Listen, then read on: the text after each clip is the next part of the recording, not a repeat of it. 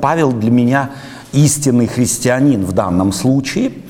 Мы, может быть, несколько э, необходимой информации. Мы ведь знаем всегда, что любое послание, письмо в данном случае, да, письмо апостола Павла э, к римлянам, э, оно имеет причину. Письма мы не пишем беспричинно. Даже если мы пишем письма с поздравлением к дню рождения, то само дне, сам день рождения есть причина написания нами кому-то письма. Письма всегда имеют какую-то причину. Так и послание апостола Павла или письмо апостола Павла людям, христианам в Рим имело причину.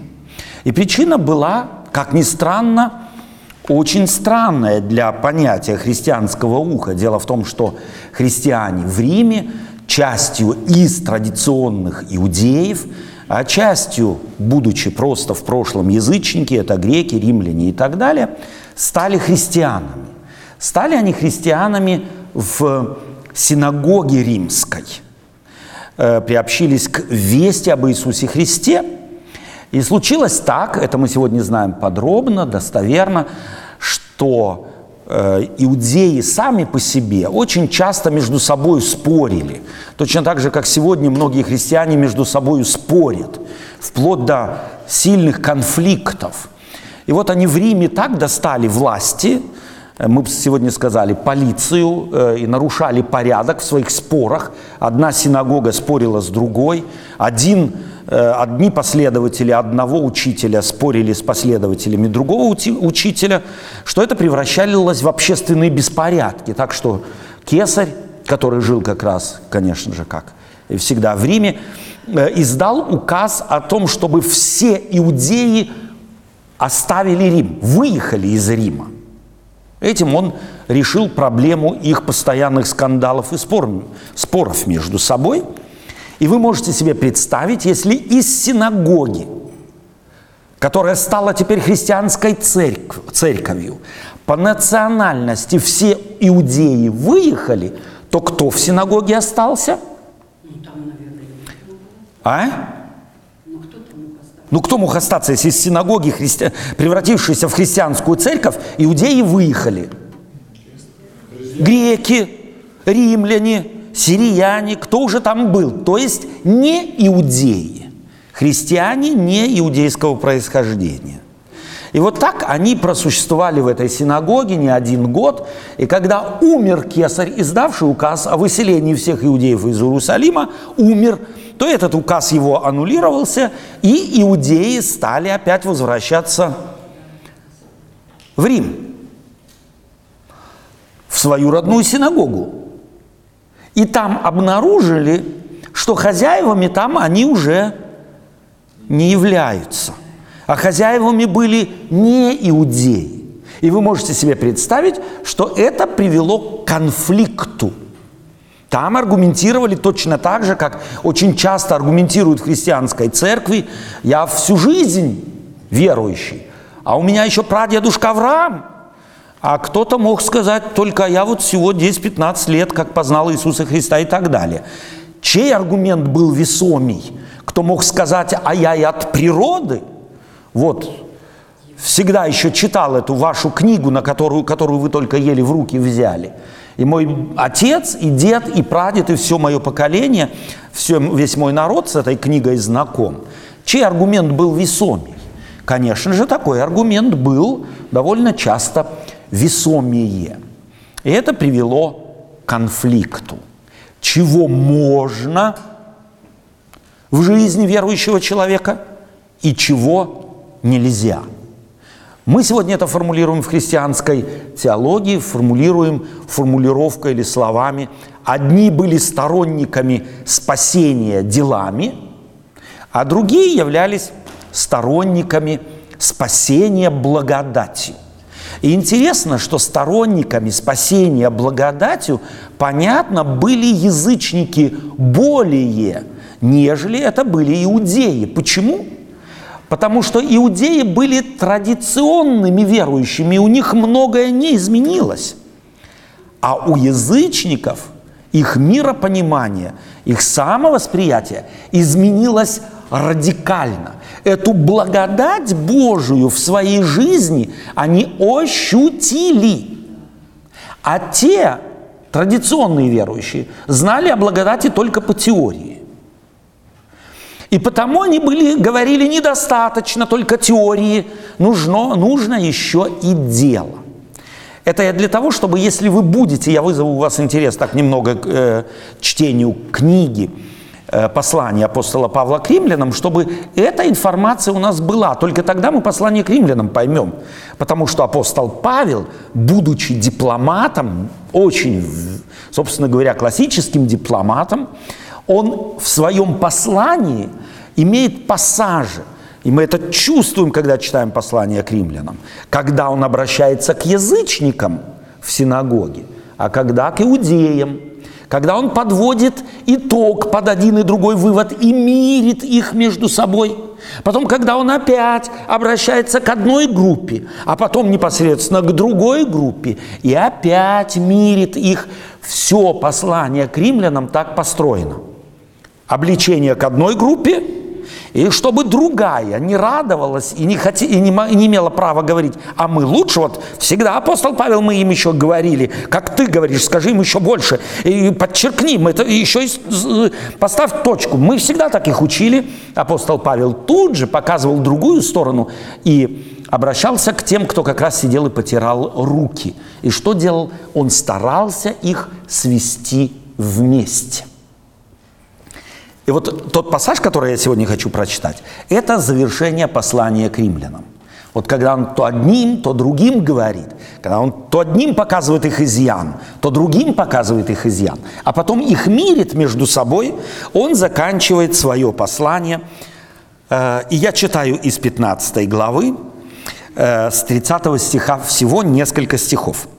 «Между тем, умоляю вас, братья, Господом нашим Иисусом Христом и любовью Духа подвязаться со мною в молитвах за меня к Богу, чтобы избавиться мне от неверующих в Иудее, и чтобы служение мое для Иерусалима было благоприятно святым, дабы мне в радости, если Богу угодно, прийти к вам и успокоиться с вами. Бог же мира да будет со всеми вами. Аминь. Вот это резюме целого послания. В последней главе он перечисляет целый ряд имен, говорит, а характеризует их, что и как с ними было сделано. Собственно говоря, послание к римлянам здесь, в 15 главе, вот так заканчивается. Еще раз обратим внимание на слово «между тем умоляю вас». Апостол Павел, будучи апостолом, пишет свое послание христианам в Рим. Почему? Потому что его туда неоднократно приглашали. Потому что он туда неоднократно сам хотел. Мы видим это из этого отрывка. Но складывалось все так, что он туда попасть не мог. А вопросы, которые их мучили, до него доходили. Его, их проблемы и их конфликты, когда мы читаем послание к римлянам, мы четко видим, как он был в курсе всех событий, будто он там рядом с ними жил. Он был заинтересован в церкви Христовой. И вот на эти все конфликты, которые доходили до него, он дает им ответ через все послание. И завершает их чем? Тем, что он их умоляет – он бы мог, как апостол, повелевать. Да, я, как апостол, призванный Христом, имею вам что-то сказать. Держитесь того, третьего, пятого, десятого. Мог же он? Как администратор в церкви он вполне это мог сделать. Но вот обратите внимание, что апостол Павел этого не делает – для меня это очень важный момент вообще в принципе нашей христианской жизни. Во всех сферах христианской жизни, кто бы я ни был, а мы знаем, что каждый из нас несколько раз человек в мире. Я человек, но я папа. Я человек, но я муж. Я человек, но я бабушка. Я человек, но я пастор. Я человек, но я христианин. У нас много жизней. И как христианин я и папа. Но когда я папа, как часто я думаю о том, что я папа, но и христианин? Редко. Сегодня психологи прекрасно знают, что когда я занят одним каким-то делом, я о другом просто не могу помнить. Человек, человеческий мозг не может выполнять одновременно двух функций, не говоря трех, четырех или тем паче других каких-то. Так вот, апостол Павел, будучи апостолом, учитывает одну важную вещь, что он прежде всего христианин – и то, как он заканчивает свое послание, показывает, что он христианином был не как принадлежащий какой-то партии, а он был христианином изнутри. Он был человеком внутренне измененным. Если бы он не был человеком внутренне измененным, то здесь однозначно его послание закончилось бы совершенно другими словами. Вот если папа, христи... Э, человек, будучи папой, и забывает, что он христианин. Его обращение к детям такое же, как если он помнит, что он христианин. Если дети что-то набедокурили.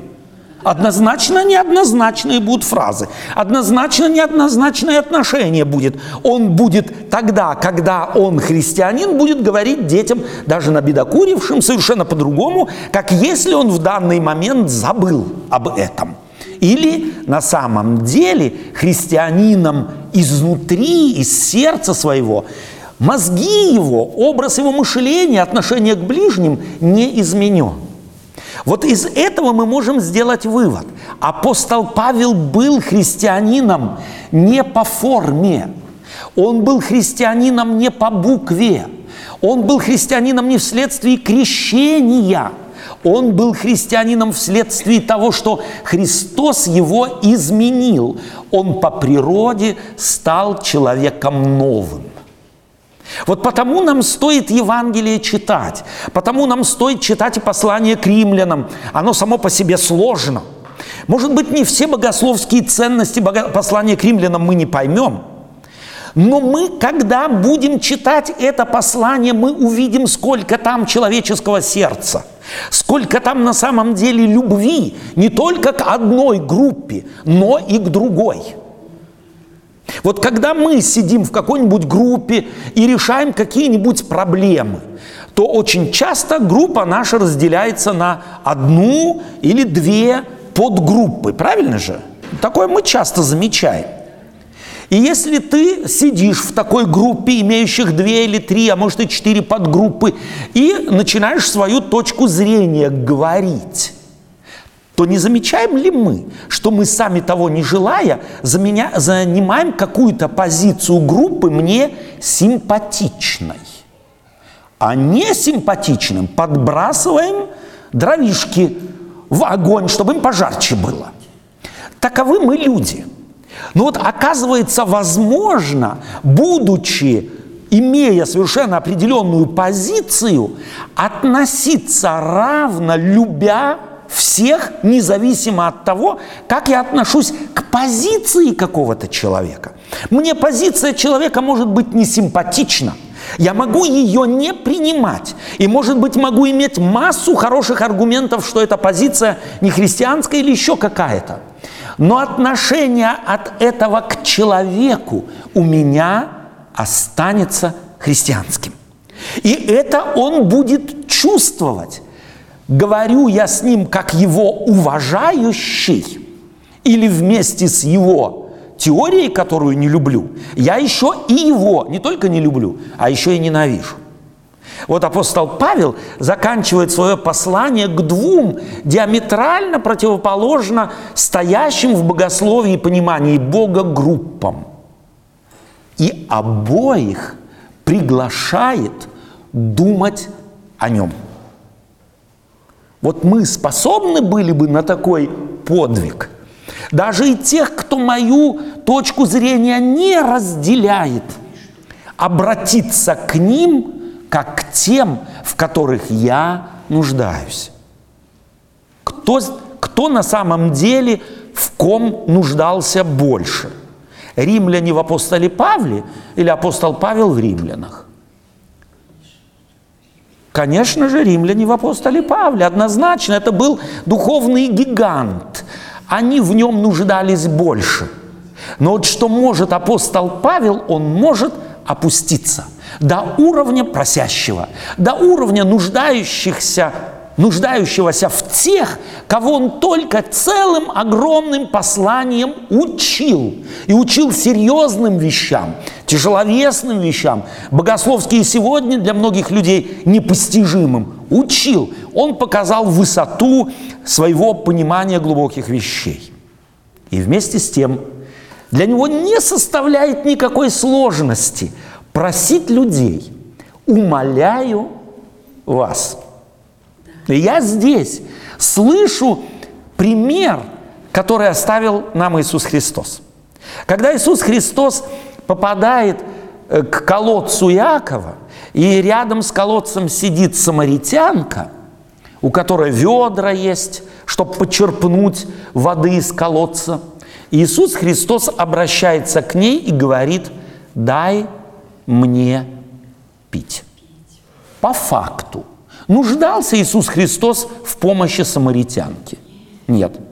Несколько времени в других Евангелиях будет повествоваться о том, что Иисус Христос пять тысяч накормил хлебом и рыбкой, или четыре тысячи накормил хлебом и рыбкой. Он бы умер от жажды, не будь здесь самаритянки. Нет, конечно. Но Иисус Христос делает себя зависимым от человека – от которого он по праву зависимым не был. Точно так же и апостол Павел. Вот это и есть та христианская высота, которая нас приглашает Евангелие, которая приглашает нас на самом деле истинное христианство.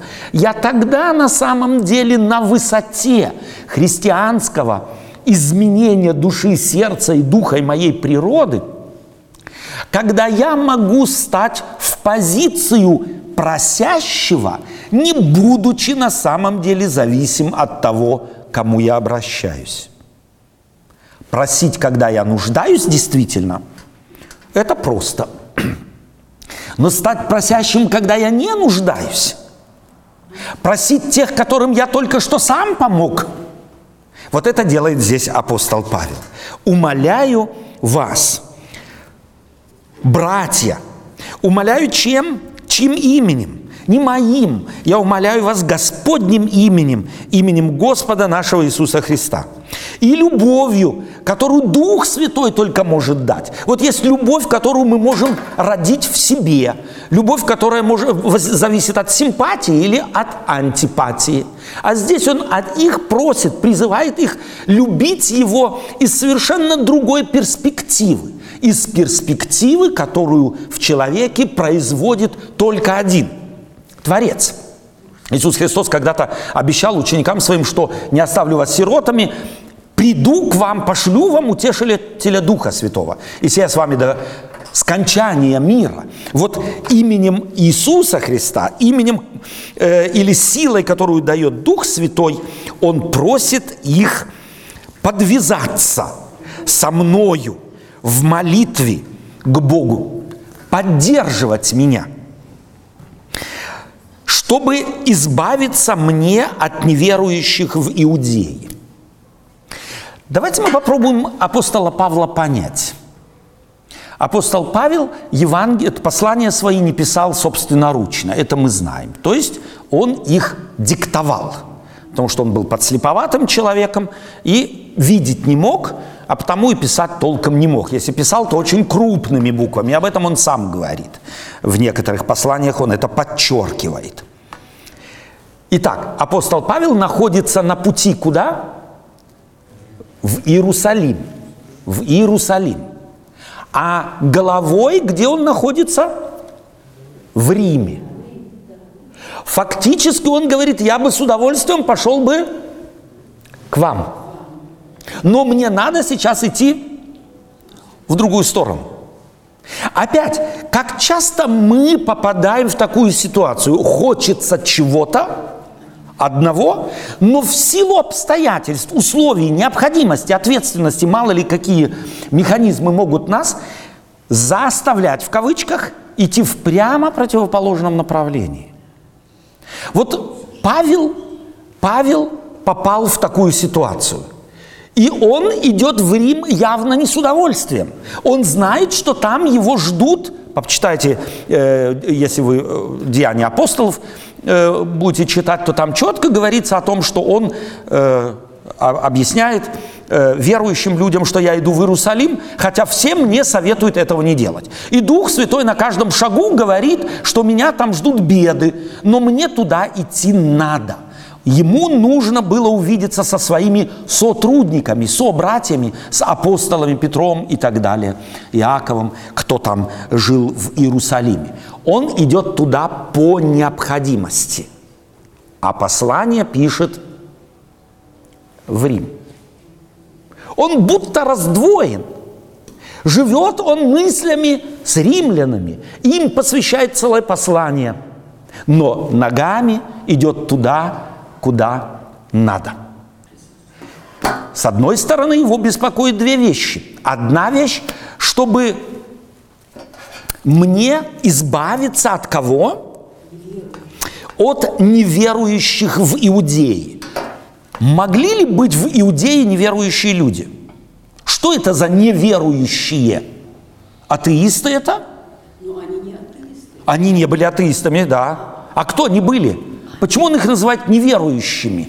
Они не верили в Иисуса Христа благодать. О, они не приняли учение о Спасителе Иисусе Христе. Они не приняли Христа. Они не были верующими во Христа. Они были верующими по-своему, по традиционно они были верующими, но они не были верующими в Иисуса Христа.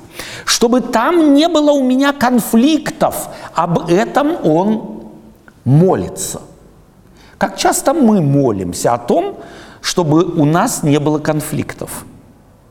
В семье ли, где бы то ни было. На самом деле, Господь, помоги мне, чтобы у меня не было конфликтов с людьми. Наоборот, молишься, чтобы помог. Да, чтобы мне пом- можно было помочь в конфликте выиграть, да? Дай, дай мне правильные мысли, чтобы я этот конфликт выиграл. Э, да, если конфликт у нас завязывается, то мы всегда считаем себя правыми. Ведь апостол Павел шел туда, будучи убежденным в том, что он прав, и он был объективно прав. Но его беспокоит что? Чтобы мне избавиться от неверующих в Иудее. Другими словами, чтоб не было столкновений с ними, чтоб не было у меня конфликтов с ними. И дальше он о чем просит их? И чтобы служение мое для Иерусалима было благоприятно святым. Вот кому интересно, кому он хотел, чтобы его служение было благоприятно? Апостолам, братьям, О, братьям, я бы здесь ожидал, и чтобы мое служение Богу было благоприятно ему. Это же должно человека э, беспокоить больше всего, или нет? Как Бог мое служение примет, как Бог на него смотрит. А Павла что волнует? Как оценено будет его служение людьми из плоти и крови. Вот эти, те простые. И кто из них, вот давайте попробуем на этот вопрос ответить, кто из них был на самом деле более компетентен в богословских вопросах? Апостол Павел или Петр Рыбак? Апостол Павел или Иоанн? Апостол Павел или Иаков? Понятно, что Павел, потому что его э, образование помогало ему на самом деле, и все знали об этом. Апостол Петр с уважением когда-то напишет. Напишет, что апостол Павел по данной ему благодати пишет нечто неудобовразумительное. Вот как бы написал, мы видим, что здесь и у Петра христианская его природа или человеческая природа изменилась по христианским принципам. Один бы сказал, не понимаю я его, значит философствует, значит он плохой и не читайте. Апостол Петр как характеризует? Говорит, по данной ему благодать, он пишет что-то, что до моих мозгов не доходит. И вот если до моих мозгов чего-то не доходит, вот у нас сегодня в нашем мире, то кто всегда виноват? Тот, кто написал, тот плохой, мог бы и поумней. Да? Как часто мы спрашиваем, когда читаем Библию, я такие вопросы очень часто слышу. Ну почему вот так вот они написали, что не могли проще? Кто виноват? Те, кто написали. Я-то умный. И вот только потому, что я умный, они должны были написать по-другому. Нет, есть некая очень, некий очень важный критерий, по которому мы можем и должны мерить себя. По вот этим библейским принципам – как я отношусь к тем, кто по-другому мыслит, чем я, кто по-другому думает, практикует христианство, чем я? Он говорит, я с неверующими хочу избежать конфликта – а чтобы мое служение было благоприятно святым. Вот о чем он беспокоится. Чтобы те, которые услышат о моем служении, о моей проповеди, о моей миссии, о том всем, что Господь через меня сделал, чтобы их это, это удовлетворило, чтобы это их обрадовало. Вдохновило. И теперь давайте мы поставим опять этот вопрос. Простите, что я не отстаю от вас этими вопросами практическими вопросами. Как часто мы обеспокоены как родители? Нравится ли наше служение детям, нашим детям? Нравится ли мое служение как дедушки или бабушки моим внукам? Вот заинтересованы мы в этом. Чтобы они были рады тому, что мы здесь. Чтобы они были рады тому, что мы есть а нашим сестрам и братьям по крови, которые не являются, может быть, христианами, мы заинтересованы в том, чтобы наше поведение, наше отношение к ним было им не в тягость, а в добро, в радость, благоприятно им. Вот сколько нас эти вещи беспокоят. У меня такое впечатление, что у нас оно, если беспокоит, то очень редко. Э, такими вот наплывами. Системы часто у христиан, может быть, я так пессимист вот такой, э, вы меня уже простите за мой пессимистический взгляд, но у меня такое впечатление, что и я здесь себя не исключаю на самом деле, что мы очень редко способны на самом деле по всей линии быть заинтересованы в том, чтобы люди были удовлетворены нашим служением, чтобы люди были рады тому, что мы у них есть. Дети ли это, э, родство ли это, просто духовные братья и сестры в церкви, чтобы они были рады тем, что я есть. Представить себе на одну секунду, меня нет одну неделю, вторую, третью, пятую, десятую, а потом люди начинают спрашивать. И спрашивают с переживанием, не случилось ли чего и так далее. А вот кое о ком мы, о ком мы так спрашиваем? Кому приросли немного душой, правильно ли? А вот если кто-то нас достал, его нет недели, второй, третий, мы что говорим? Ну и хорошо. Кто достал, потом беспокоится. О том беспокоишься, да? Почему его нет? Славик, ты настоящий христианин. Что я уже освободился. Да, неужто я уже освободился.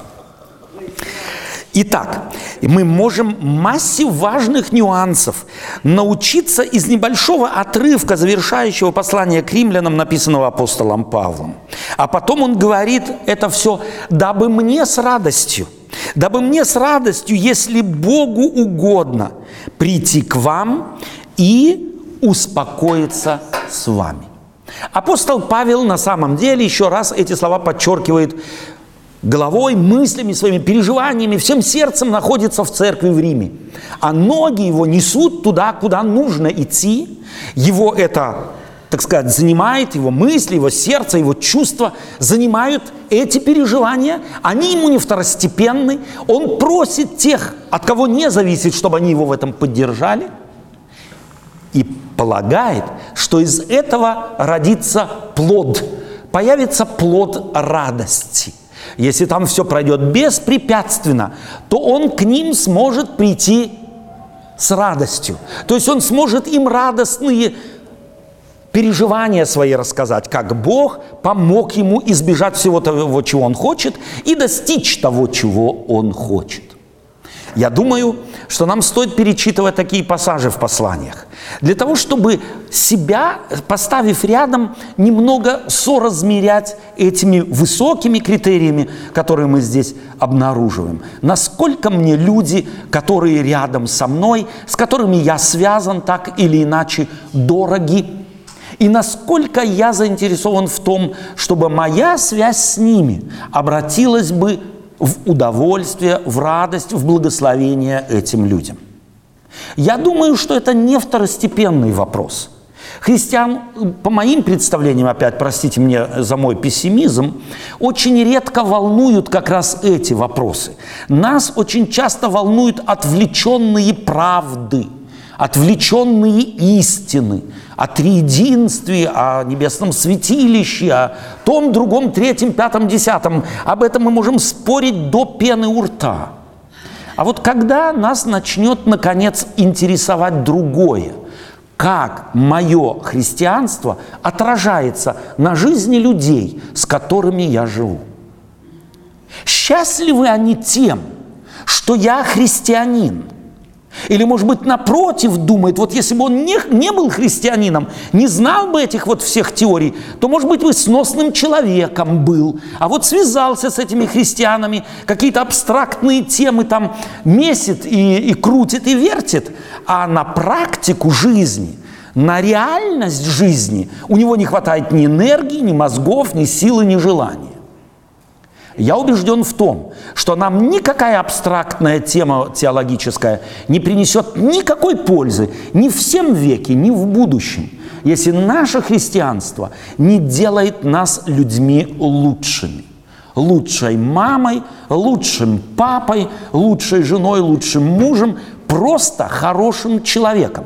Если наши теории не делают нас лучшими людьми, а стервенелыми защитниками какой-то абстрактной истины, то грош цена всему нашему христианству. И завершить сегодняшнее размышление я хочу словами апостола Павла. «Бог же мира да будет со всеми вами».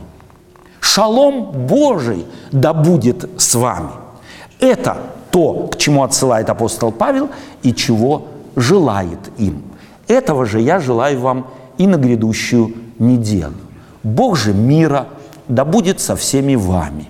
И тогда и ваше христианство постепенно начнет менять вас в лучшую сторону. Люди будут радоваться тому, что вы у них есть. Если этот Бог мира не только теоретически будет с вами, но будет с вами и практически на каждом шагу вашей бытовой жизни. Аминь.